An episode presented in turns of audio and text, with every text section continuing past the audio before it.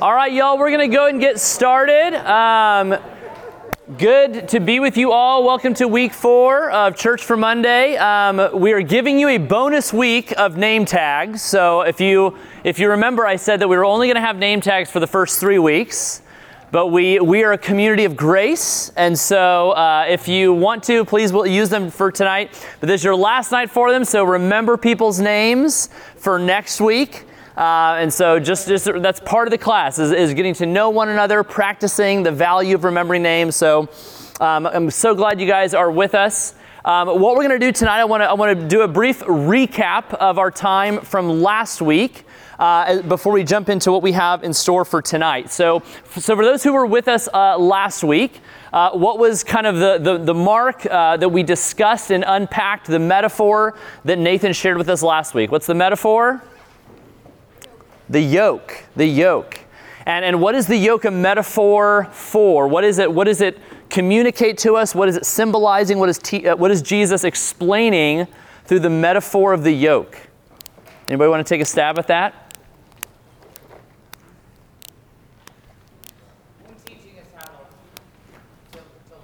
Yeah, it's it, the, the yoke is a metaphor for how we are to live. That, that just as the cross is a symbol of death, that, that actually brings about life. The, the yoke, you remember, it was a symbol of, of slavery and oppression that actually brings about the freedom of life uh, that we find in living with and for Jesus that, uh, as he enters the yoke with us. And so, absolutely, the yoke is this symbol that we are not simply saved from death uh, but that we are saved into a new life with Christ. The yoke symbolizes this ongoing life of following Jesus in all of life. And so, so what we're going to see, so as you've kind of seen, we're, we're continuing to unpack some of these marks of discipleship. And so we saw how uh, the first week we looked at uh, what it means that we all have a Monday, then we looked at what it means to take up our cross, that we are a people who are centered upon the central message of the gospel and how that shapes our daily lives. We're a people who enter into the yoke with Jesus. And tonight we look at this mark uh, that those disciples who are ready for Monday, they build their lives upon the Bible. And so we're going to be spending our time kind of looking at the Bible, the, the, the, the meta narrative of Scripture, and what it's communicating. Uh, but before we jump into that, uh, I thought I just want to kind of ask this question. You can, you can share out loud just some examples, but I'd love to hear what are some of your favorite stories? What are some of your favorite, maybe epic stories or tales or, or, fantasy tales? What are some that come to mind? Do you think that you've either read multiple times, you've seen the movie several times? What are some of your favorite epic stories? Die Hard. Yeah, it's a great Christmas movie. Lovely. Lovely. I think it's based on a true story, if I'm not mistaken. Uh, no, just kidding. Uh, what else? What are some other epic stories? Christmas vacation. Christmas Vacation, yes. That's classic literature, I think, uh, classic theater. Other, other tales, other epics? Castaway. Castaway, okay, okay. That's a good story. One you, you can kind of like, sometimes you think about like being on a deserted island would be nice, but maybe for like 15 minutes, not like 15 years. What else? What are some other epic stories that come to mind? Born free. Say it again. Born free. Sound of music. Sound of music. Oh, so, okay, okay, got it, got it. That is. That is a classic. That is a classic of my family. In fact, I can't keep, I can't stop my kids from singing uh, a lot of the songs in that musical. And so it's, it's lovely. I love this, the sound of music in my home. Uh, what else? What are some other tales? Casablanca. Casablanca, yeah, that's, that's a great one. That's a great one.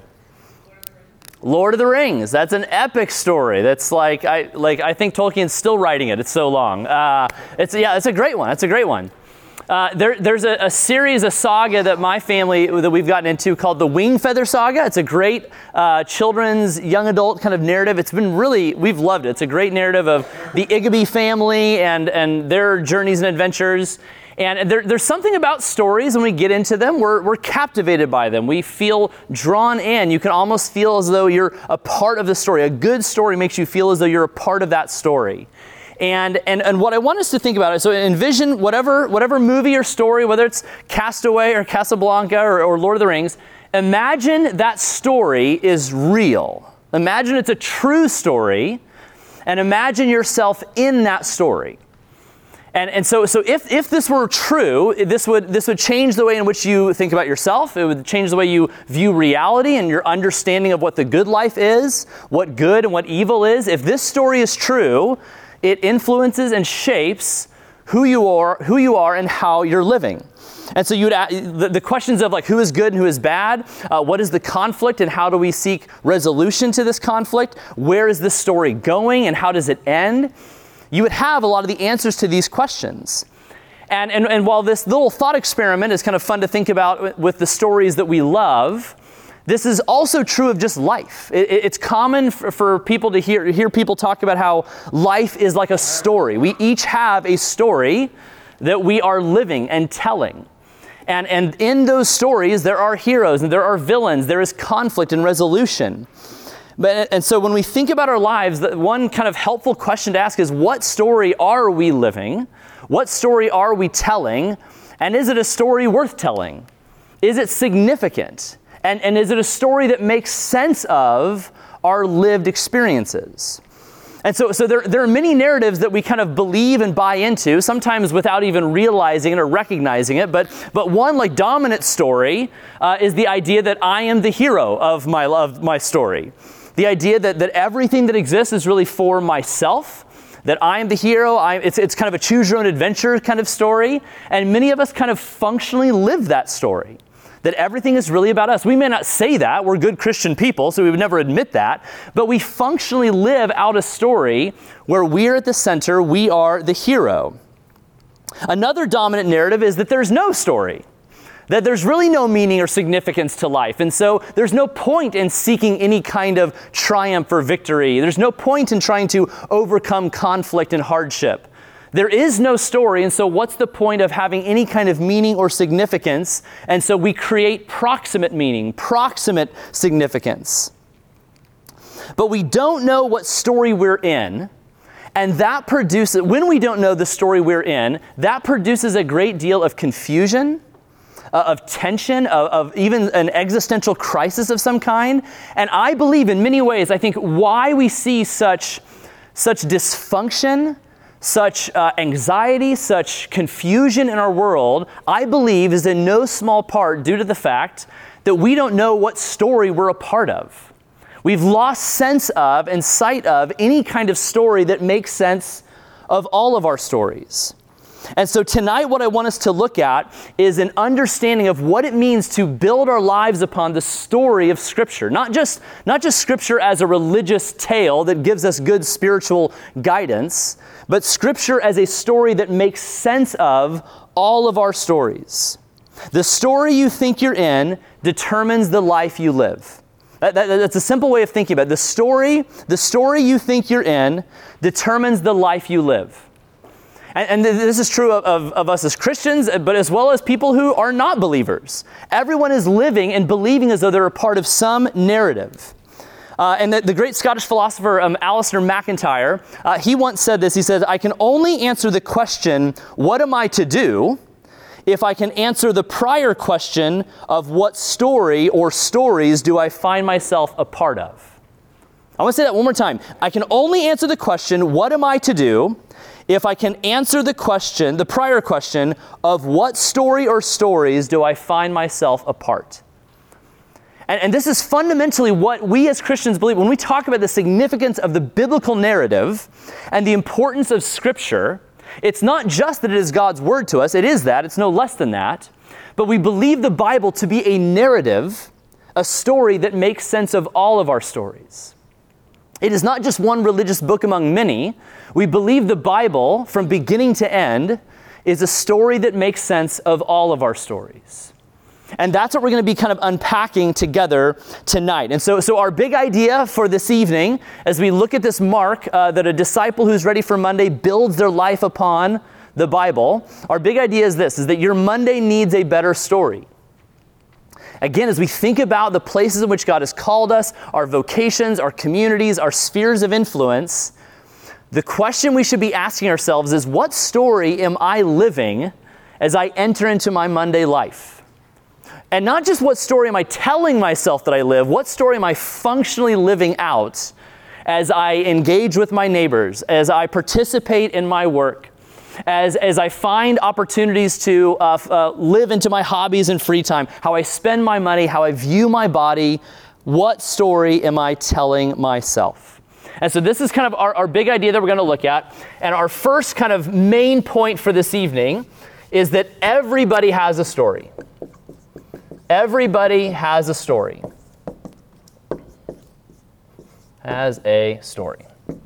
This is true even of the people who reject the idea that there's a story that makes sense of all of our stories. Everyone has what, what is referred to as a worldview. You've probably heard this term maybe in, in a philosophy class or in conversation or in books you've read, but everybody, whether they recognize it or not, has a worldview. They have some kind of framework or list of beliefs that they look out um, through and understand the world and uh, that they use to make sense of.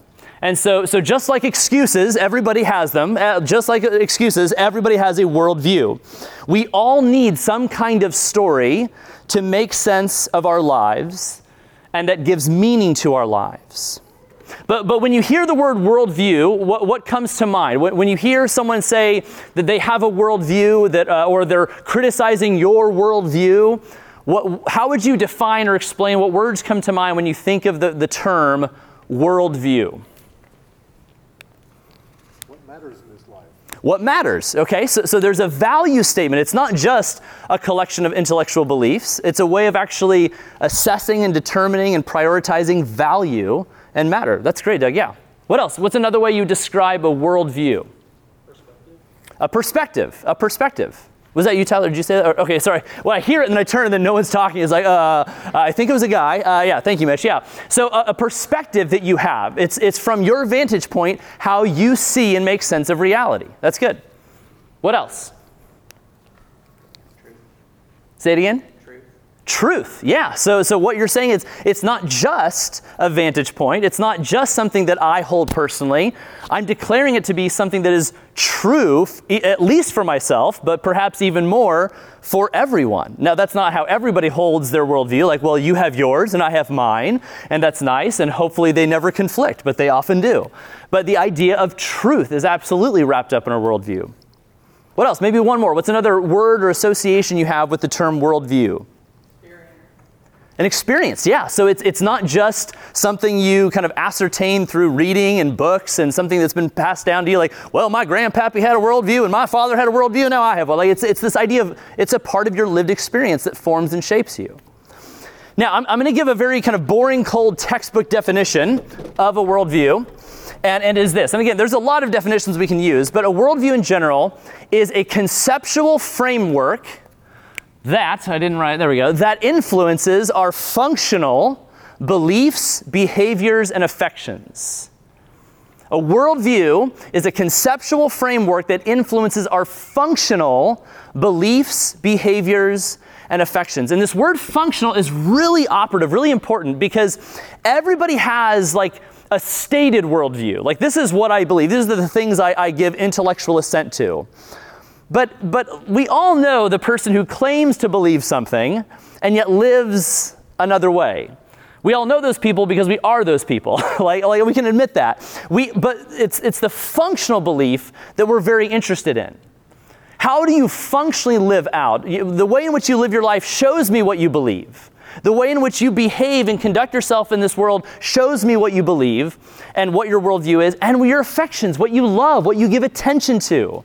That tells me how you view and understand the world that we inhabit. Some, some people often think of a worldview as a set of lenses that we look through. It's a great metaphor. That, the, that our worldview is a set of lenses that we see and observe the world around us through. And, and so when we experience dissonance, though, in our world, and so often, I mean, worldviews collide because we, we, have not, we have not found a way to agree on how to make sense of the, wor- uh, of the world around us. You have your worldview, I have mine, and when they conflict, that's where tensions arise. The question is Is there one lens, is there one story, a one meta narrative that makes sense of all of our stories? And so, so often when things, when, when we, when our lived experience isn't matching up to maybe our values or the things we've been taught to believe, well, we kind of have to step back and say, okay, perhaps my worldview isn't correct. Maybe there are some assumptions I've come to believe about the world that are not correct, and so we need to kind of have our eyes re examined, so to speak. And my, my little brother, I, I love telling this story. My little brother Aaron, when he was six, he went to the eye doctor for the first time. And, and the way the story goes that he went there and, and the doctor asked him to read the bottom line. And, and he stood there just like, just silent. And my mom was convinced that he had like, you know, he was vision impaired, had some problem, and we're kind of concerned. And then all of a sudden, after like a minute, he just goes, Gefubizen. He was trying to read the line. Like he was, he was given this instruction, like read the bottom line. He's like, that's not a word in the English language, you know? I just barely got through kindergarten.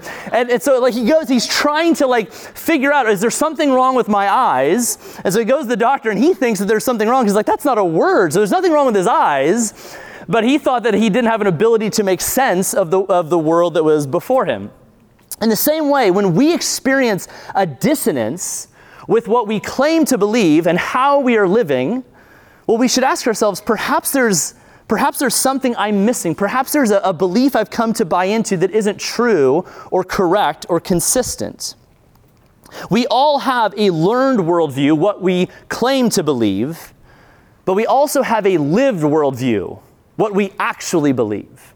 Everyone has a learned worldview, and everyone has a lived worldview. Not everyone has both of those being the same. And so that's a question for Christians to ask ourselves regularly Do I live out the beliefs that I claim? Is my learned worldview consistent with my lived worldview? Is the story I ascribe to in the scriptures a story that I build my Monday life upon? And so, a worldview, when we think about a worldview, it's, it's regardless of what you might believe or what your friends believe or neighbors or coworkers or family believe, every worldview has to answer a list of, of questions. I lost my eraser here. Uh, a list of questions. And, and, and this is, uh, I, I don't want to spend too much time here. This kind of will feel rather heady, but, but every worldview kind of has to answer questions around these five key areas. Well, I'm going to keep it to four for right now. But you have this area of what's called metaphysics. That's just a fun word to say, it makes you sound smart. Metaphysics, which is really just the study of, of ultimate reality, of what is really real, what is true of all of existence. And so this is really, when we talk about questions of God and of the cosmos, this is, this is really, we're dealing with broadly the area of metaphysics, ultimate reality. But you also have the question of, of anthropology. Every worldview has to uh, anthropology. And this is the, obviously the study of humanity, but it's, it's more than just kind of the study of like human culture. Broadly, anthropology is the question of like, who are we as humans? Where did we come from? What is our purpose and meaning? How do we make sense of what it means to be human? Every worldview has to have some kind of answer to the question of what it means to be human. And then you have, and this is another fun word, makes you sound smart, uh, you have to answer the questions of epistemology. Epistemology. And I, I promise that we'll, we'll, actually talk about very practical things, but epistemology is the study of knowledge. How do we know anything? How do we know what we know? How do you know that you're not just some brain in a vat hooked up to electrodes that's making you experience the things you're experiencing? How do you not know that you're some crazy person on the streets of New York having like a class with, like, you're just sitting here with people, and like people are walking by, you don't know that. How do you know what you know? And so th- this uh, that sounds silly, it's a bit tongue in cheek, but everyone must have some kind of answer to the question of what is the basis of knowledge? What is, the, is there truth, as Sam mentioned? Is there some basis of understanding truth at all? And then lastly, and there's other categories we can talk about, there's the area of ethics. What is right? What is good? What is just? Again, while, while people may not put it into these categories, like what are your met- metaphysical assumptions about the universe? Like no one talks in those ways, but everyone should have some question of what is really real in the universe. Who is who are we as humans? How do we know anything? What is the basis of knowledge? And how do we determine what is truly right, good, and just? Any worldview has to answer these questions. And as we think about being disciples who are ready for Monday, who live out our callings and our faith in a consistent way, we have a story that not only answers these questions and gives an explanation to them, we believe in a story that makes sense of all stories. That we don't just believe in a story that makes sense of your story and your story, but a story that makes sense of all stories. And so that's what we're going to unpack a little bit more together. So, so here's what we're going to do. We're going to go to our table, uh, tables for our first round of discussion. Uh, we're going to do our memory verse uh, first. If somebody's new here tonight, please introduce yourselves. Uh, and then we'll have our first round of discussions, and then we'll continue on together. So memory verse, discussions, and we'll continue on with our lecture. All right, we are going to continue on uh, together. So, um, so just kind of a recap. So, what we're looking at that that our Monday needs a better story. That's kind of our big idea. The first point we looked at is that everybody has a story. Uh, that we all have some framework, worldview, set of lenses that we look through to make sense of reality. Uh, our second point is that this, uh, this, uh, we're going to look at the story that makes sense of all stories. So, to use the Lord of the Rings language, one ring to rule them all, one story to make sense of all stories. And so, uh, we're going to look at the Bible, the story of Scripture. And again, when we think of the Bible, and this is sometimes for people who have grown up in the church, so if that's you, sometimes our association with the Bible is at best like God's word that is helpful for wisdom and life and godliness and which is good and true but sometimes at worst we just see it as a collection of like religious facts that seem kind of discombobulated. How do we fit it all together? Like there's the Old Testament it's like 90% of the Bible and the New Testament that focuses on Jesus and it's like has this small amount. Like how do you make sense of this book? It seems so random and convoluted. How do you put it all together? And that's what we're going to look at together um, as we walk through the, the, the, narrative. And obviously, we can't answer every question about the Bible. Uh, tonight, we'll do that next week. Uh, just kidding. Uh, but, but what I want us to see is that the way we understand the biblical narrative is that it is not just biblical uh, religious information, but it is the story that makes sense of our stories. And I, I love this quote by C.S. Lewis, uh, and he's speaking broadly about the Christian faith. Uh, but it's one of my favorite quotes, and I believe it comes from Mere Christianity, but I, I, I could be mistaken. So, uh, but he says this I believe in Christianity as I believe that the sun has risen, not only because I see it, but because by it I see everything else. I love that picture because it's, it's not just a truth that we see and believe, but it is a truth that through which we are able to see and understand and make sense of all of reality. The Christian faith isn't just something we give intellectual assent to, like, yes, I agree with that. You know, it's that it has Reed's stamp of approval, but it is a truth that helps us make sense of everything. And so, what I want to do again, I, I, sometimes it feels stuffy to kind of give definitions, but um, at the risk of being, um, you know, uh, overly simplistic, I'm going to offer a definition of the Bible. Are you ready? And here's my. I love that this thing spins. Um, but here's my attempt at exp- uh, defining the Bible again, and this is not, this is going to be so like disappointing for so many of you. Uh, which, if you've been around Christ community, you're used to us disappointing you, and so. But uh, but the Bible is the way I would say it very broadly. Is the true story of God creating heaven and earth and restoring them again through Jesus broadly, the story of the Bible, the, the, the, definition of the Bible is the true story of God creating heaven and earth and restoring them again through Jesus. Now, again, there's a lot like, well, you don't mention sin or you don't mention the cross. Like, there's a lot of things I didn't mention here. But the idea, broadly speaking, and there's a reason why we're kind of giving this broad definition, is because we tend to read the Bible in a very simplistic and truncated way, meaning that we tend to lop off the very sections of Scripture that you were to read in our assignment for this week, particularly pages 2, 1 and 2 of the Bible, and the last two pages of the Bible Genesis 1 and 2, Revelation 21 and 22. And I think it's really important that we get those four chapters correct because they help us make sense of the whole narrative. So, for your assignment this week, you were supposed to, I encourage you to read Genesis 1 and 2 and Revelation 21 and 22 in one sitting and to look for some comparisons. If you didn't do that, that's, that's fine, that's okay. Uh, there is still time to repent and to be forgiven. Uh, but, but truly, what I, what I would say, th- this is an assignment I dr- genuinely want for you. If you haven't done it, I encourage you to find time in one sitting, read Genesis 1 and 2 and then read Revelation 21 and 22. That, that's not like the, the, the way, like I read books in high school, that's how I did it. Like, okay, I'm going to read the first chapter and last chapter and try to give some book report. Uh, this isn't like a way of skimming the Bible. It's a way of helping us understand the bookends of the Bible and how it all fits together. And then hopefully you also saw the Bible Project video on, on heaven and earth that also frames some of the, these themes.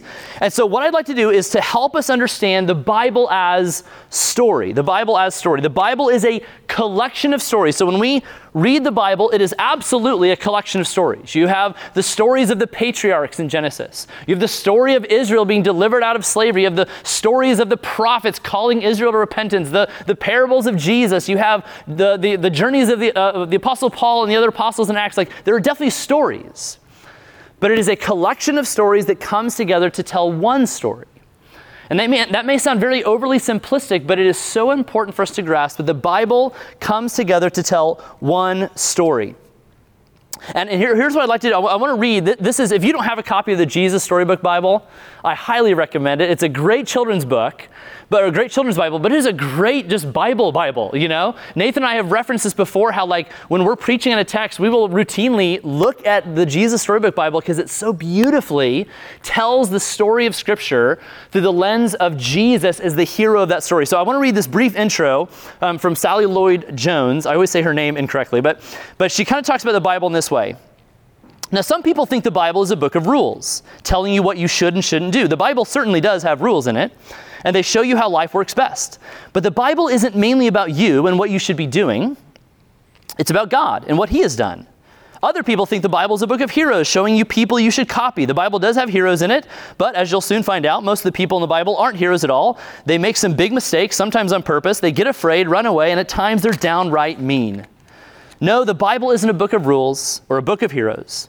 The Bible is most of all a story. It's an adventure story about a young hero who comes from a far country to win back his lost treasure. It's a love story about a brave prince who leaves his palace, his throne, everything to rescue the one he loves. It's the most wonderful of fairy tales that has come true in real life. You see, the best thing about this story is it's true. There are lots of stories in the Bible, but all the stories are telling one big story. And that, that's, that's good. That's really, really good. Just, so, again, the idea is seeing the Bible as a cohesive story just as you wouldn't pick up Pride and Prejudice and turn to chapter 12 and start reading and, like, who are these people wearing ascots and all these things? Like, you, you would be confused, right? Like, you don't know what's going on if you jump into the middle of the story. Did I say ascot, right? Isn't that what they wear, ascots? Okay, I just want to make sure. It's like, did I just say a bad word on accident? Um, so the same thing is the, true of the Bible. If we're just jumping into the middle of a book or the middle of a book in the middle of a book, and we're kind of confused or expecting it to do something for us and it doesn't, well, we shouldn't, we shouldn't be surprised by that because we're jumping to the middle of a story that is telling something. And so we need to see it from beginning to end. And so, so how, does, how does the Bible begin? What are the opening words of Genesis 1? In the beginning, God created the heavens and the earth. And do you know what is said in the last chapter of the Bible? So, someone turn their, turn their Bibles to uh, Revelation 22, verse 5. Would someone read Revelation 22, verse 5? Who's got it? Big, big boy or big girl voice? I can do it. Let's hear it, Emily. Night will be no more. People will not need the light of a lamp or the light of the sun, because the Lord God will give them light, and they will reign forever and ever. What kind of stories start out with in the beginning and end with forever and ever? They're, they're, they're, epic tales. Like there's something beautiful about the way in which the Bible opens and closes. This idea of in the beginning, and then it ends with this idea of reigning forever and ever. That isn't by coincidence. It's telling a story, a grand story, an epic story. The Hebrew Bible, the Old Testament, and the New Testament scriptures come together to tell a grand historical narrative about God creating heaven and earth and restoring them both again through Jesus. So, how does the Bible open? God created the heavens and the earth. And how does the Bible end? God brings heaven and earth back together as one. And there's a lot in the middle, obviously, but that is the grand narrative. And, and, so, what I want to do for, for our time now is I want to help us. So, some of you are like, that's really cool and inspiring and beautiful, but how do we make sense of like, like everything else in the middle? And so, what I want to do is give us a bit of a framework in how to understand the broad narrative of Scripture, okay? But to do that, I, I have a little bit of an exercise for us, okay? So at your tables, before, don't, do it, don't do it quite yet, there's a stack of papers under your table assignment letter. And what I want you to do, when I say go, uh, you can hand them out so everybody, keep them face down, but dis- disperse them to everybody at your table. So everybody has one page, keep it face down. And when I say go, you're going to have one minute to find the number one and then circle it. And then find the number two and then circle it. And then the number three and then circle it in order all the way until you get to the last number. And I don't remember what the last number is, okay? You have one minute to do so. Don't flip it over until I say go. You have one minute, and when you are done, put your pens down and raise your hand, okay? That's a power move that makes me feel like I am over you in authority, okay? So, okay, are you ready? Everybody ready? Does that make sense? So, find number one, circle it, find number two. You have one minute. On your mark, get set, go. You have 57 seconds. I won't do that every three seconds.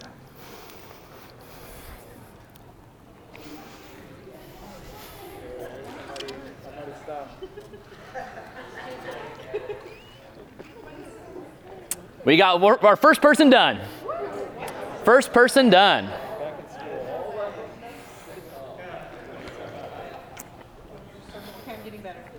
We got our second person done.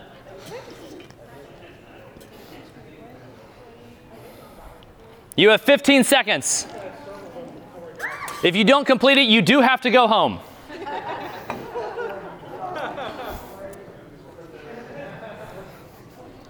we get another minute? Five seconds. Four, three, two, one, stop. All right. Raise your hand if you got it done. Raise your hand if you got it done. We got a handful of people. Oh, not as many people. Okay, so this, this class is a little bit behind. Okay, it's all right. It's all right. So a few people got it. Okay, will you really quick um, lift your paper up in the air? Do you guys notice anything different? Do you notice anything different about the pages that are around you? Some of you got this page. Some of you got this page. What's different? The same exact numbers, the same layout. What's different? There's a grid. There's a hashtag. There's a tic tac toe symbol there. This grid, so what did you notice? For those that had the grid, what did you start to notice? Did you see a pattern uh, e- emerging? If you look at it, you'll see that there's a one here, then a two here, then a three here, then a four here, then a five here, then a six here. Oh! This is my favorite part of Church for Monday because it makes me feel so powerful over you. It's really fun. So, so here's the thing same set of numbers, right? You look at this and it looks like chaos. You can't, it doesn't look like data. It doesn't look like any kind of pattern whatsoever. And then what do you do? You, you, you smack a grid onto it, and all of a sudden, what do you start to see? Patterns emerge.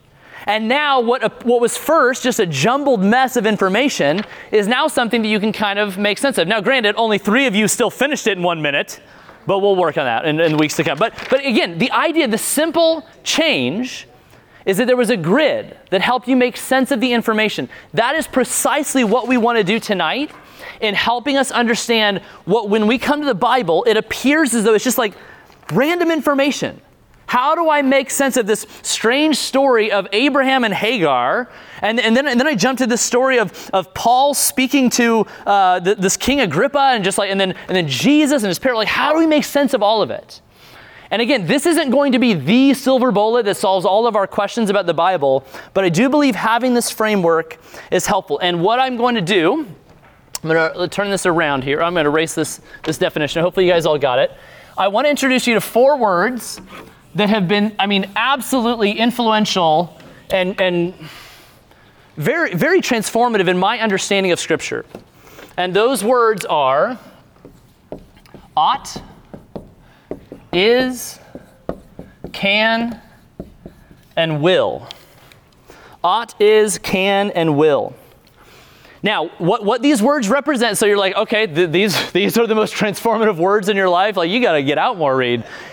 These words, so if, if you might be familiar with the more kind of religious words of creation, fall, redemption, and new creation. And if you're not familiar with those, that's okay.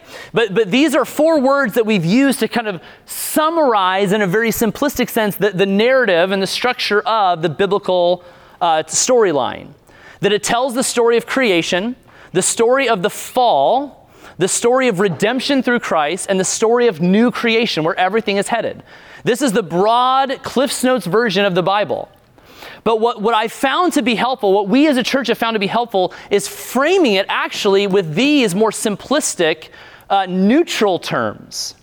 And, and, we'll talk a little bit more about this when we talk about uh, sharing the gospel uh, in, in uh, week seven, I believe. Um, but these words help us frame the story and also help us frame our Monday life through the story of Scripture. And so when you engage in conversation with somebody about like, hey, do you believe that God created the world and, and, uh, and the universe in six days? Well, like that's, that's kind of like, man, that's a, that's, that's a hard conversation to engage in. But if I were to ask you, hey, do you believe the world is the way it ought to be? Well, that's a much more inviting conversation that, that can kind of lead into more conversations about faith and scriptures. And so these four words, ought, is, can, will, are a really beautiful way of summing up the storyline of Scripture. And what I want to do is very briefly kind of walk through these, these chapters together. And, and at Christ Community, we, we refer to the biblical narrative as the four chapter story. The four chapter story. And so it's, it's not about trying to make it simple, but again, it's giving a grid and a framework for how we bring the whole story together. And so in the story of Ought, the story of creation, I want to briefly just mention a few things that are to highlight. There's a ton that we can highlight in Genesis 1 and 2. And the more I read and study the Bible and teach it, the more I continue to come back to how vitally important Genesis 1 and 2, and, and chapter 3 as well, but 1, 1 and 2 are so pivotal in understanding the narrative of Scripture and all of life. And so a few things I want to point out in the ought chapter is the first is this, is that we are created by God. We are created by God which is kind of an, an, obvious statement, but the idea, the focus here is that God is the object of this story. That He is the creator, the maker, that, that nothing else exists prior to Him. That there's a theological term that's referred to as aseity. God possesses aseity, which is this idea that there is nothing beyond God. The way I would summarize it, aseity describes that this idea that there is nothing above God controlling him, there's nothing beside God advising him, there's nothing behind God pushing him, nothing in front of God pulling him, and nothing beneath God that is lifting him up. God is completely sufficient in and of himself. And this God has created us. The source, the, the, the, the, source of our life comes from God. We are created by Him. And so that's not just a question of origins, although that's an important question, but understanding that everything flows from God as creator, as the prime mover of all things. The second is this: is that we are uh, that all things, including us as humans, we were created. Uh, how do I say? It? Created very good. If you, if you recall, if you're reading in Genesis 1 and 2, after the creation account, what does God say after every day of creation? It is good, it is good, it is good. And it is very good after everything is created. And so, what this means, he's not just referring to the spiritual aspects of creation, He's not just looking at the, the religious potential within creation, he's looking at everything. The physical, the material, the immaterial, everything he's created is good. And what that means is, as we think about our Monday life, that when we're engaged in very physical things, that that should have some bearing on, on how we see God's uh, approval and desire for us to be a part of, of this physical world. We tend to overemphasize the spiritual as Christians, but what do we see in the very opening chapters of the Bible? That the physical world is very good. The third thing we see is that we are created uh, in His image, and we could spend a ton of time created in His image. And, and there's so much about the, the doctrine of the image of God in all people. And, and this comes from Genesis 1 26 through 27. But the idea here is that we possess inherent worth and dignity and value. Every human being possesses inherent uh, worth, dignity, and value. And so the, the, the belief of the image of God is what really is the foundation of every Christian ethic. I mean, it's the reason why, we- like, we- like Christians who are committed to uh, defending the rights of the unborn, to caring for those who are stuck in abject poverty, uh, the reason why we should be interested in caring for matters of, of mass incarceration and caring for immigrants among us, like, all of that is rooted in the fact that people are made in the image of God. And what's so interesting is there's so many people in our world and culture who, who believe in matters of, of care and justice for people who don't believe in the image of God. They're stowaways. They're, they're stealing kind of this foundation of why we should be engaged in these matters in this work. And when we believe this, it has an absolute influence on how we live our lives. And again, there, there's so much we, we could say, but, but what we see in the ima- im- image of God is that we are like God in one sense, and we are also created for God. The fourth thing to point out here is that we are created for relationship. Created for relationship. And we see this the, the one thing that God said was not good in creation, it was not good that man should be alone. And it's not just because men do stupid things when women aren't around, that's true, but, but the idea is that we are created for relationship. God has created us with a longing and a desire for companionship, not simply marriage. I think that's something that, that, that Christians have tended to abuse or uh, distort. Is that what, what is being established and created is that God has made us for marriage, and that's true, but He's fundamentally created us for relationship, for companionship, for friendship. And we've been created to have meaningful relationships with, with God, first and foremost, with others, with ourselves, and also with creation. And we see these relationships in, in the created order. That God has created us for relationships with Himself, with others, with ourselves, and with creation. And each of these, which we'll see, are disintegrated as a result of the fall. We are created for relationships. And then lastly, in this chapter, we see that we are created for work. And, and, we'll, have, we'll have a whole lecture kind of around this, so I won't unpack it a ton. But in Genesis 2, uh, would someone turn to Genesis 2, verse 15? Judy, do you have, it looks like you have maybe it open to Genesis. Would you read verse 15 for us, please? 2:15 says, "The Lord God took the man and put him in the garden of Eden to work it and keep it." And so here we see Adam's job description. Before sin enters the world, Adam is called to work the garden and to keep the garden. And, and those are very basic you know, words and terms we hear that. It's like, yeah, he's just a gardener. Like, like God has hired him to kind of make sure everything looks nice and pretty. But those words, again, this is where Genesis 1 and 2 is so pivotal to understand. Those words, work and keep, are the Hebrew words avodah and shamara, which are just fun to say. Say that with it. avodah, avodah, and shamara. Shamara. Isn't that fun? It's just so fun. And so avodah is this word that communicates, it's actually the same word used to describe the work of the Levitical priests in what they did in the temple in conducting worship services and sacrifices for the people of Israel. And that's not a coincidence. Adam, in his very basic job of t- uh, caring in the garden, he's described with very priestly words in his work of tending the first temple, which is creation. And shamarah is another word, it's another similar word like avodah, used to refer to religious activity of, of guarding and preserving, maintaining holiness. Again, another term used to describe the work of the priests, it is being used to describe Adam. The point here in this text is that work is to be seen not only as a part of the human experience, but also as a means of worship to the glory of God. And this is what we have fundamentally missed in a great deal as we think about work and vocation, whether paid or unpaid, in the home, outside the home, that work is to be seen as, a, as an act of worship unto the Lord for his glory and for the good of creation. We see that fundamentally and very clearly in Genesis 1 and 2. And so that is the, that is the chapter of ought, of creation. Again, so much more we could unpack, but this gives a beginning framework of how the world was meant to be. So now let me, let me pause there. Any questions, comments, points of clarification I can make?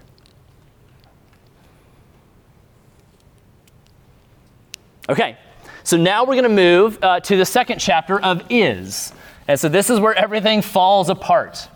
And so this is the chapter of the fall. So we have is, which is the story of the fall. And, and really, what happens here, and this is, again, we have sometimes a very religious understanding of, of, the, uh, of sin, and it's that we tend to see it purely as just like immoral behavior. It's no less than that. But what sin fundamentally is, it is the disintegration of all the good things that were established in that first chapter. It is the disintegrate. Not, when you think of disintegration, you think of like annihilated, right? But disintegrated. Remember, we talked about this. It's the opposite of being integrated. It, things have been pulled apart. They are no longer whole. They have been fractured. They have been ripped apart. There are divisions. And so, what we see is that all those good relationships between uh, us and God, us and others, us and ourselves and creation, all of those relationships have now been disintegrated. There is now what is referred to as the vandalism of peace. That that's really what sin is. It is the vandalism of peace. And, and one of my favorite, uh, St. Augustine, uh, the, the early church father, he describes sin in this way. I think this is really helpful. He says that our core problem is that the human heart, ignoring God, turns in on itself, tries to lift itself, wants to please itself, and ends up debasing itself. That, that, that's really what the, hu- what the human condition of brokenness and sin does. That our core problem is that the human heart, in ignoring God, we turn it, it turns in on itself, tries to lift itself, wants to please itself, and ends up debasing itself. Sin is the act of separating what God has brought together and bringing together things that God meant to be separated. That, that, that's really what the work of sin is. And so, again, sin is not just doing bad things and refusing to do good things. It's, that's true, that's a, that's a basic understanding. But sin is really more about the disintegration of the whole life that all of us long to live. And that's because sin is a refusal to take our rightful place as creatures in God's created world. This is why sin is more about a matter of being than it is about doing. There, there is such a vital importance of what it means to have our being precede our doing when it comes to being followers of Jesus. The same thing is true of sin. Sin is first and foremost about our being before it is about our doing.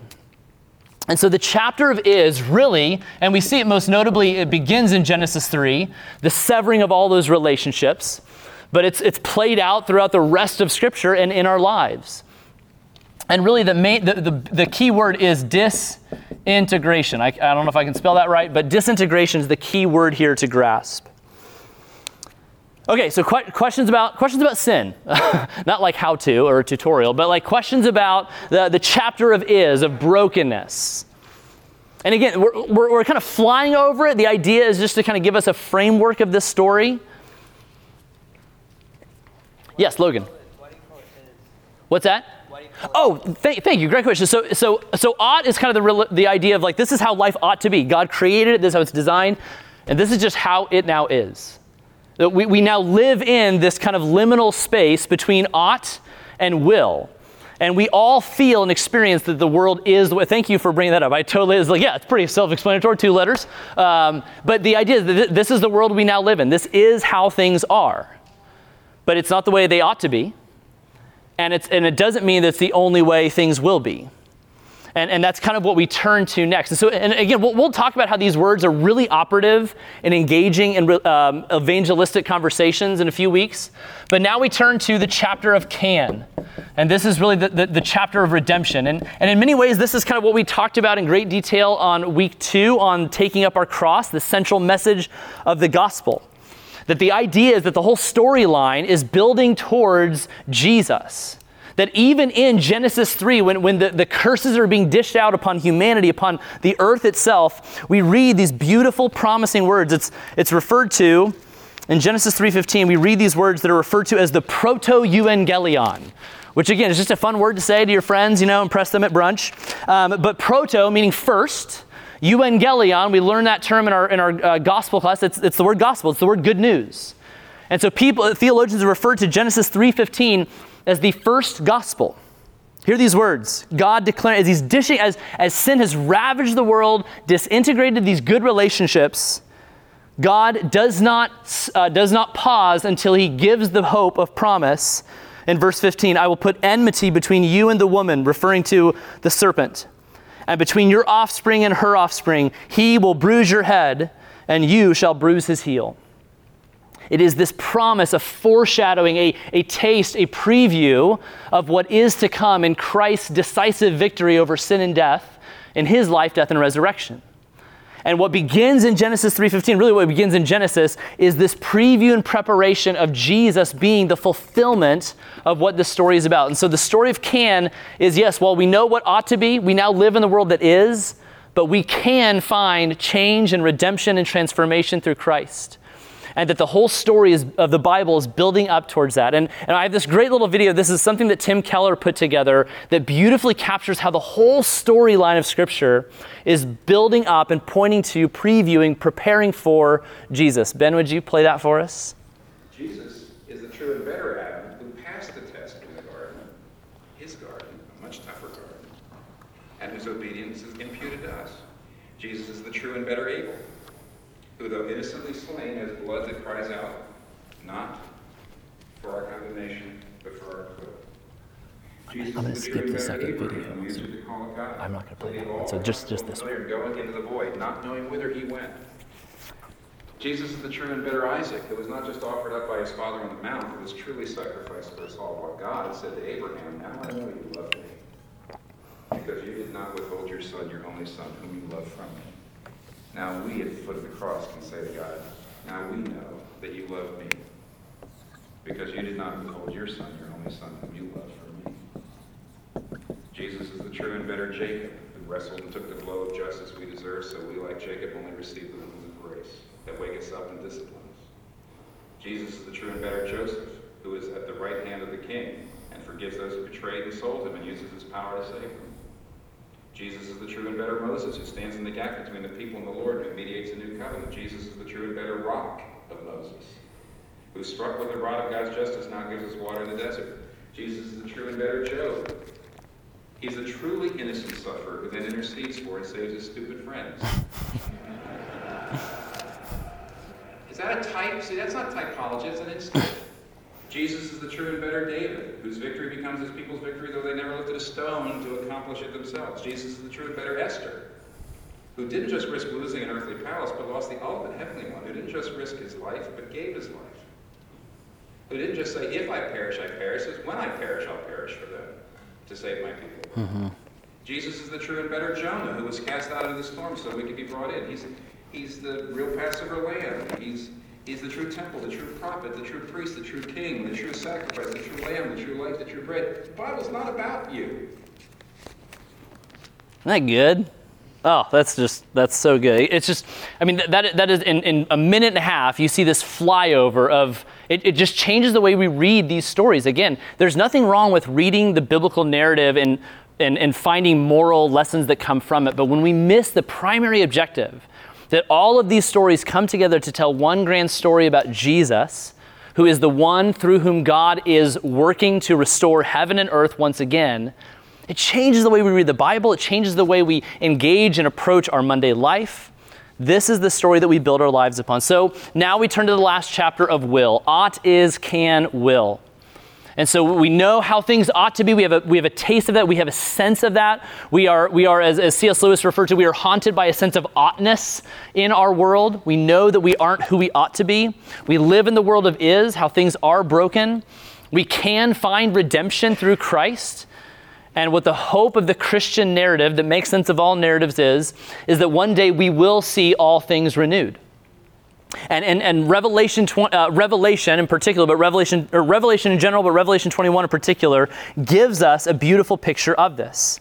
And so, again, if you read Genesis 1 and 2 and Revelation 21 and 22, you saw some of this. So, Revelation 21, this is what we see. Then I saw a new heaven and a new earth. For the first heaven and the first earth had passed away, and the sea was no more. And I saw the holy city, the new Jerusalem. And I saw disembodied souls leaving their bodies and going up to heaven to reside with God forever, floating on clouds. If you have your Bibles open, you know that is not what Revelation 21 says.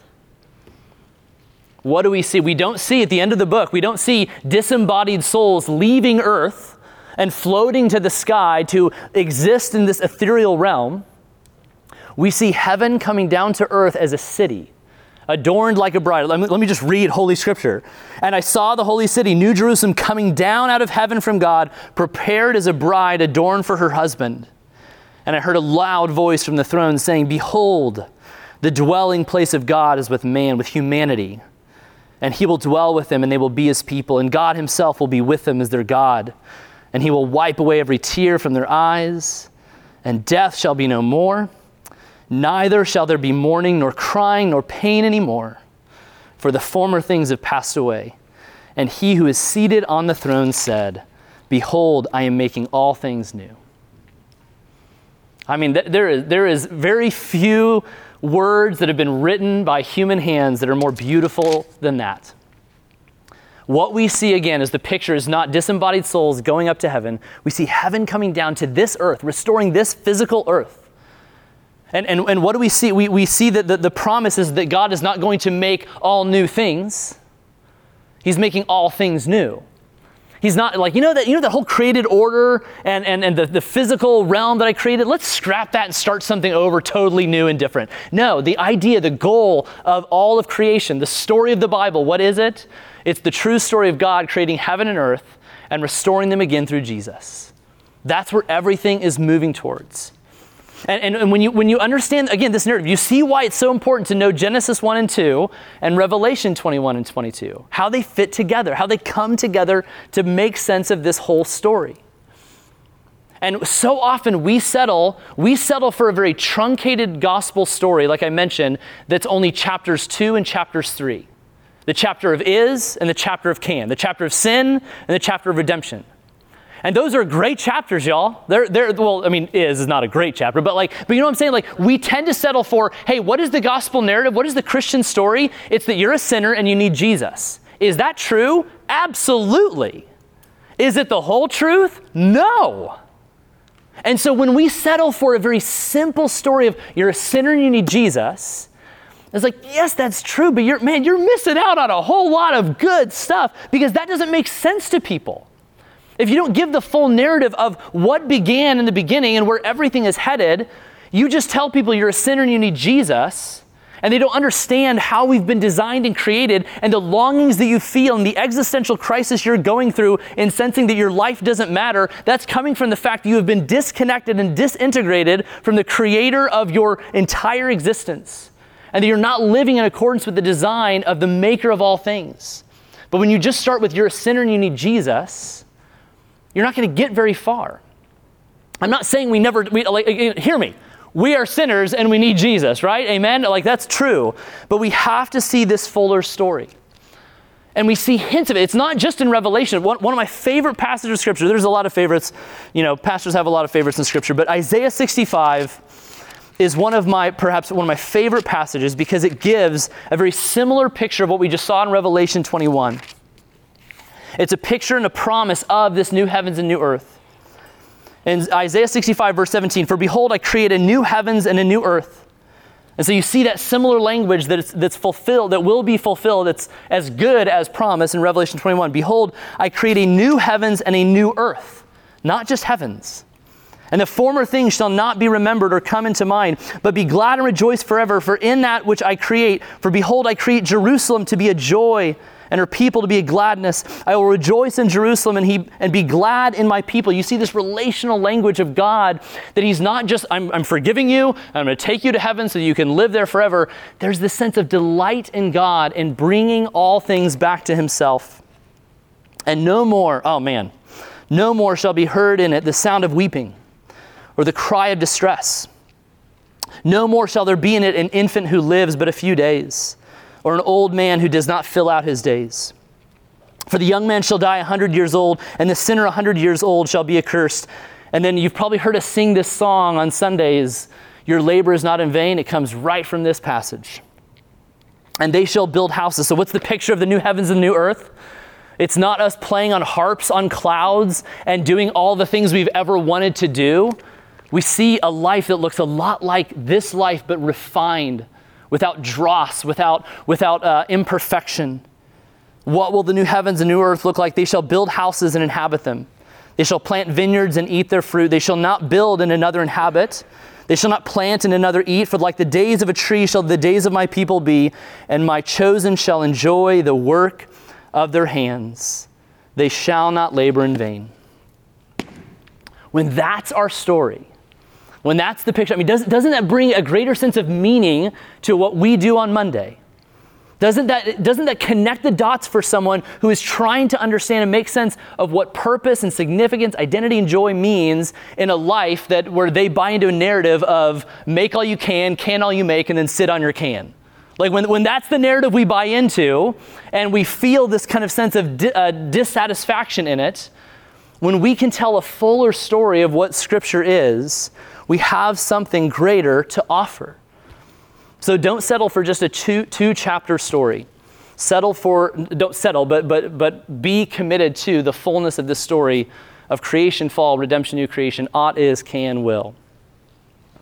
Okay, let me pause there. I know, I know, we've been chatting for a long time here. Let me, let me pause. Questions, comments? Is there anything I can clarify? We've covered the whole Bible in like 45 minutes, and so uh, you're masters of it. You've quizzed out. Uh, no, just kidding.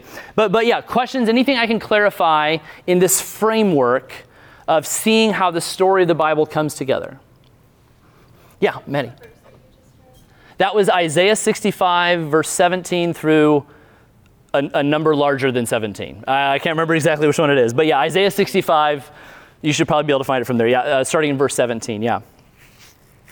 Other questions, comments? Okay, so here's what we're to do. Uh, what I want to do, we're have a little bit, we're a little bit behind schedule, but that's okay because um, I, I, allotted for that some, some extra time. What I want to do is kind of have some conversation around the exercise. So if you weren't able to read Genesis 1 and 2 Revelation 21 and 22, that's okay. Uh, but I, I'm, I'm hoping some of us were.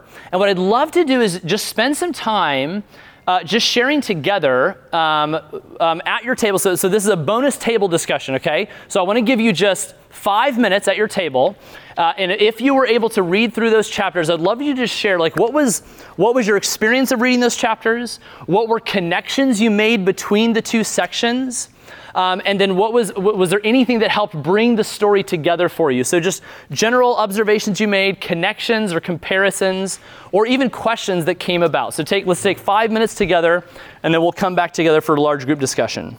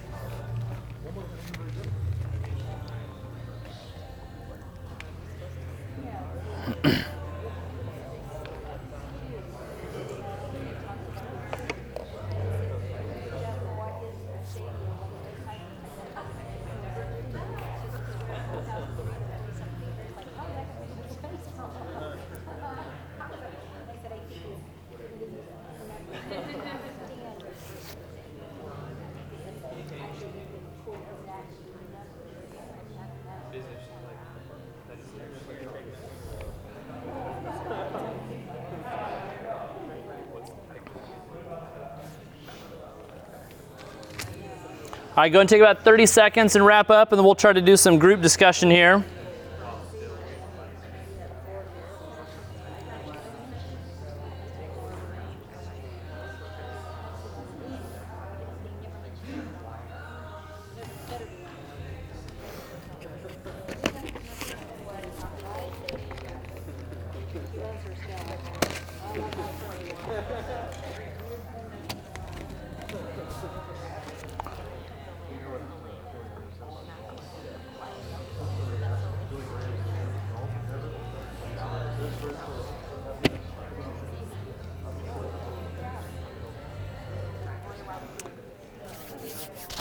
Right, so here, here's what we're going to do. So, um, uh, for the sake of time, because I want to give us some time for our last round of discussion questions and then our assignment for this week. But uh, what again, what I want to do, if you if you have not done the assignment, again, there's no shame in that. But truly, I, I would love for you to have the opportunity and the time, sometime this week, to have that time of in one sitting, read Genesis one and two, Revelation 21 and 22. And, and what you'll see again, that you'll see similarities and comparisons. Uh, and, and the idea of that is to bring together the connection of what God did in creation and what he's doing in new creation. And it's a way for us to bring the whole story together. Uh, so, what I wrote down here, th- these are just some, some teasers for you. So, like if you're someone who kind of needs a little bit of a, a guide or priming of the pump, I mean, so obviously, some of the comparisons we saw, well, before I maybe go through these, what, what were some comparisons for those who read uh, the, the four chapters together? What were some of the comparisons you noticed between the two? What, what jumped out to you? There, there was day and night made in Genesis, but then there was no need for it because Yeah. the man was the lamp in Yeah.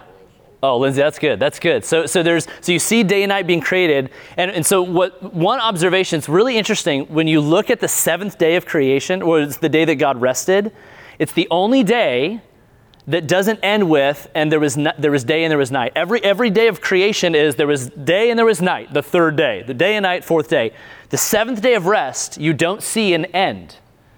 And there's a lot, there's a, I mean, there's a lot of fun and dorky uh, debate around why that is, but it's something, I, I believe it's alluding to the picture of what we are longing for in new creation, which is a, a day without end, where there is perfect Sabbath rest. What we are longing for, what Nathan talked about last week, is a time where we'll find rest, not just ease from work, but true rest in God. And so I think there's something that is being foreshadowed in Genesis 2 about how this day of rest that God created is preparing and pointing to a day without end that we see in Revelation 22. So, so Lindsay, you're, you're spot on, but there's just something about the, the seventh day of rest. Again, there's a lot of kind of interesting debate around the seventh day, but that, that's something to kind of be looking for.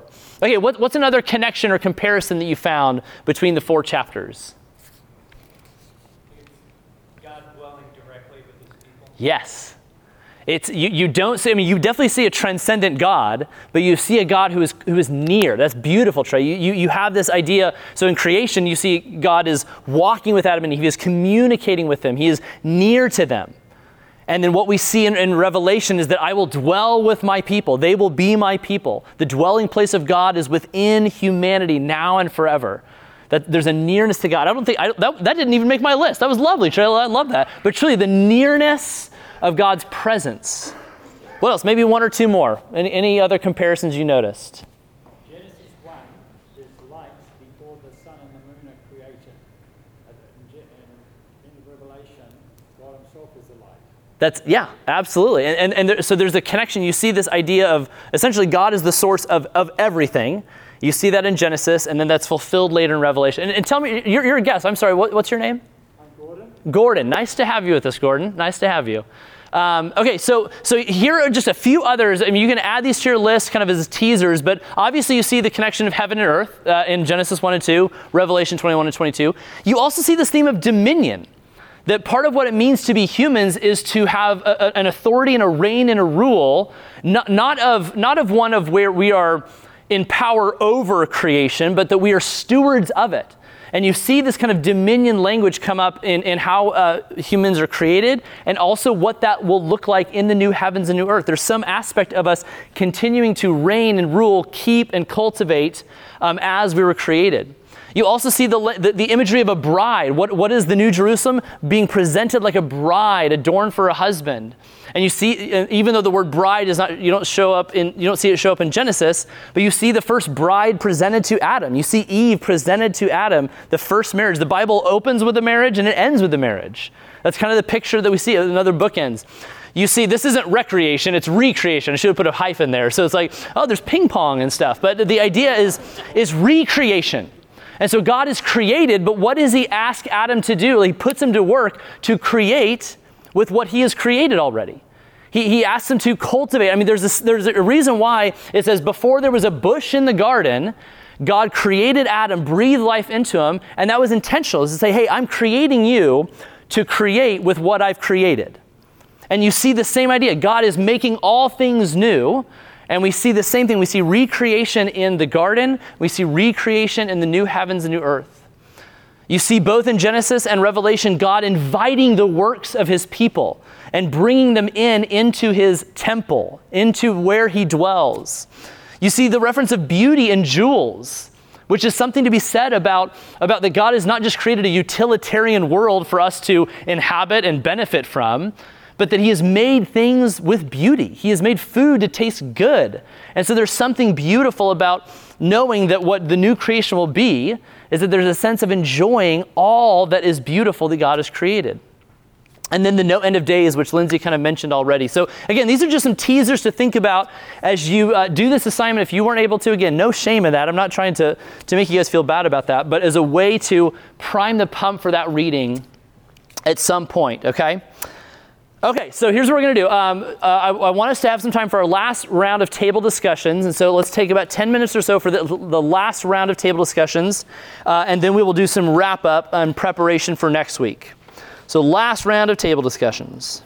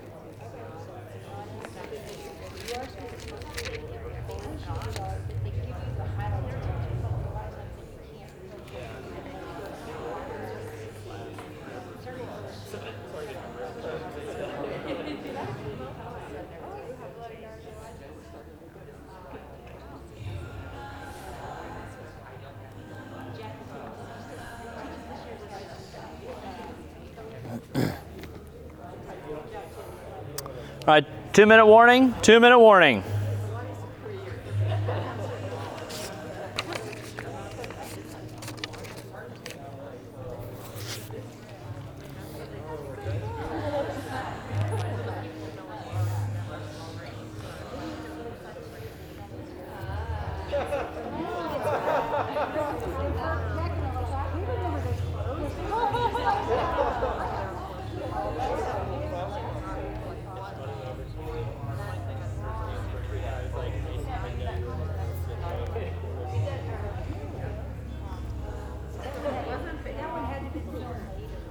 Oh,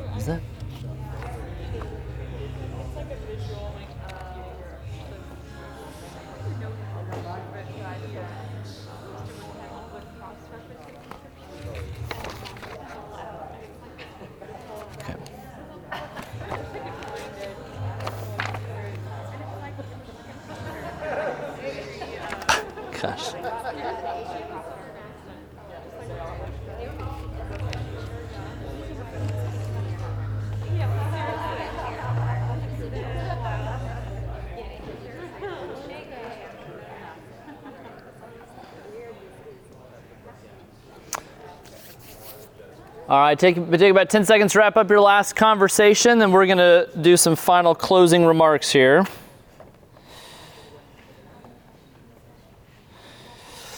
Okay, so yeah, so tonight our big idea is that um, that your Monday, all of our Mondays need a better story, and and again, the, the idea that a disciple who's ready for Monday doesn't just simply read the Bible, doesn't just simply believe the Bible, but sees this story as the story that makes sense of all our stories. It's the it's the lens, the framework, the grid through which we understand everything. And so, so one thing we're going to talk about uh, our, our capstone project here in a second. But one thing I would just encourage you to do, and this is just this is maybe a helpful exercise for us as we think about what it means to believe this truth for all of life. Uh, that, that as we think of this framework of ought is, can, will, take some time as you think. I mean, this, is just a, a, list of, of so these, these, are my hobbies. No, just kidding. Uh, the, the list of, sorry, that was, um, it's a long, it's been a long day. Um, these, oh man, I forgot I wrote sex on there. Okay, so, okay, so, um, what I would suggest, what I encourage is, is take a subject, whether on this list or a subject that you are interested in, concerned about, that uniquely brings a sense of, of burden or passion in, in you, and, and run it through this story, run it through this framework. And, and ask the question of, as we think about our work, and we're going to be doing this through the, ca- the Capstone Project, which I'll explain in a second, but take something like race and ask the question, like, what, what ought to be what was God's in, inten, in, intentional and created design for how humanity should function across cultural and ethnic dividing lines? What now is the reality? What can be through the power of Christ who brings redemption and reconciliation? And what one day will be? And, and, so again, you, you can do this with, with any of these realities of work, of family, money, race, power, relationships, mental health, etc. Like, like again, th- this it may be a hard conversation uh, to have, but I think this is a way for us as we think about viewing all of life through the story that makes sense of all of life. This is a great practice and exercise. And so, again, it may be something on this subject, but I would encourage you to have conversations uh, with, with friends, with roommates, with, with family members, with coworkers of how do we think about these major subjects of life and how, are, how do they make sense through this framework?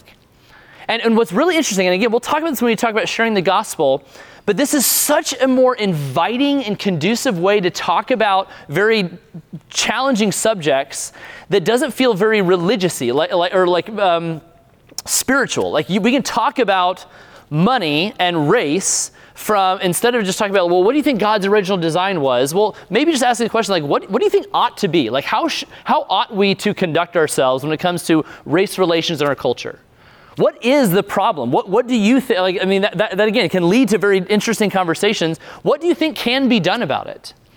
And what do you think will be the result of racial divide and injustice in our culture? But again, do this with any of these subjects. But what, I, what we do want to encourage you to do in Church for Monday is something that we're calling the Capstone Project. And so it, there, there's a prompt on page 44. Uh, if you'll turn there, you'll see the first prompt for the Capstone Project that you will be experiencing this week. Uh, if you did not get a bookmark, there's a bookmark that has uh, the prompts for that. So if you didn't go, get one, if you want to hold on to this, we have extra ones just as a way if you want to keep it in your Bible instead of in your booklet or something like that. But the idea of the Capstone Project is that throughout the remainder of our time in Church for Monday, each week, you will have a prompt. Um, around, around, the same uh, day of the in your weekly schedule, giving you some guidance and suggestions and practices for how to connect your Sunday faith with your Monday life. And that, and that may be where you spend the majority of your time in your vocation, whether that's paid or unpaid, whether it's maybe it's in the way in which you serve and volunteer, it may be how you parent or grandparent. But think about your Monday life. And your first capstone prompt, as you'll see, is assess your Monday through the four chapter story.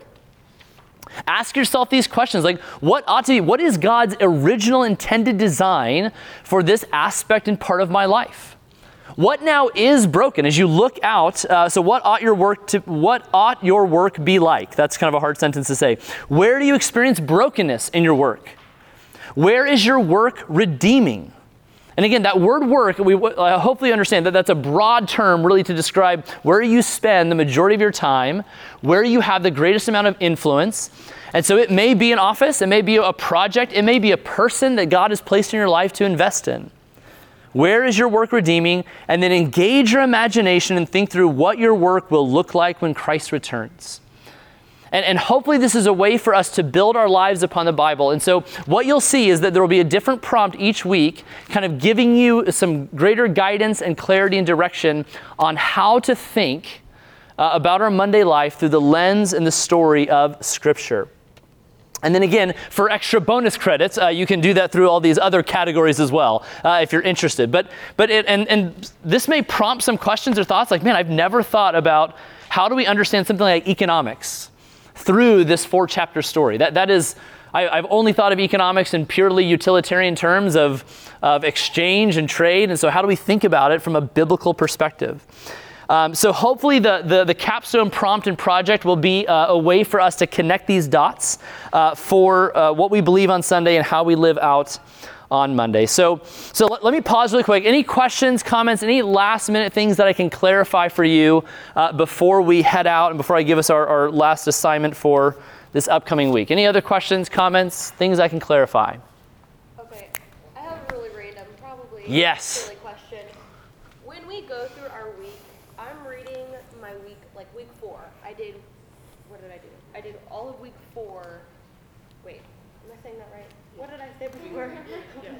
How are we supposed to do this? Do we come here and we study week four and then we do week four this week? Or how, it was like, okay. Yes, I, myself. so, okay, so, okay, so, um, for this upcoming week, Yes. you, we are, your assignment is to read, hold on, I'm on the wrong page. Uh, on page 35, so uh, your assignment is to read uh, A Place Where We Belong, chapter 3 from Ecclesia. So th- this it's a little confusing. So week four is what we are discussing, obviously, today. There, the big assignment is for week five, for what's next. So And technically we should be, okay, hold on. It's late and I'm tired. I should have created a graph. That's what I should have done. I really should have. Page 35, day one is So, page 35, day one is Wednesday tomorrow. So, church for Monday that starts on Tuesday actually begins on Wednesday. does, does that make okay? So, I just, for the sake of confusing, I, I said a stupid joke for the sake of confusing you guys. So, week four, week four begins on day one on page 35. And do I start that tomorrow? Yes, yes. And you'll have to pull the weekend in the middle. You'll do one, two, three, and then you'll have to jump to the end of the weekend And then you'll come back on Monday and do day four, and on Tuesday and do day five. Does that make sense? So, so if you're on page 35, really, so if you're on page 35, which is day one, this is su- this is super. It is. It, Lindsay, do not feel. I l- let us applaud Lindsay for her courage in asking that question. No, seriously, seriously. I like. I, there- there's so many times I never ask these questions. So day one on page 35 is Wednesday. Day two is Thursday. Day three Friday. And then you will have to skip day four. So days four and five are Monday and Tuesday because you go to the, yeah. So it's a Quentin Tarantino film. It's all out of order. This is how the world is not be. Yes. It's so, so your first assignment is to run this workbook through this grid. It is not how it ought to. So it part of the challenge is uh, uh, we're doing this class over five campuses, and they do it at different nights of the week. And so to create the same booklet, if we put days on it, it would have been very confusing and different. So does that kind of make sense? Okay, okay. We, we tried. Uh, Lindsay, again, seriously, thank you for asking that. And Claire, everybody was wondering it, and you had the courage to ask it. Okay, so our assignment for next week is to read uh, the, the chapter that will be emailed to you um, uh, that I just, I just had it. Uh, the place where we belong, uh, our scripture memory verse will be 1 Peter 2, verses 9 through 10 for next week. And so that is our assignment for this upcoming week. Cool? We're all on the same page. the ironic thing is that on a lecture about a story that makes sense of all of our stories, we end with great confusion. So uh, let, me, let me close with a benediction. Uh, let me let me read this over us and bless us as we as we depart from our time. Again, guys, thank you. This is I love this. I think we say it every week, but it is a joy to be with you. It is a joy to unpack these truths that aren't not just interesting and insightful, but truly do bring new life to us and hopefully to those that God has blessed us to have influence over. So so hear these words from the Apostle Paul, 2 Corinthians chapter 5. These are true of those who are in Christ Jesus. Therefore, if anyone is in Christ, he is a new creation. The old has passed away, behold, the new has come. All this is from God, who through Christ reconciled us to himself and gave us the ministry of reconciliation. That is, in Christ, God was reconciling the world to himself, not counting their trespasses against them, and entrusting to us the message of reconciliation. May it be true of us as we go from this place. Amen. Go in peace. Love you all.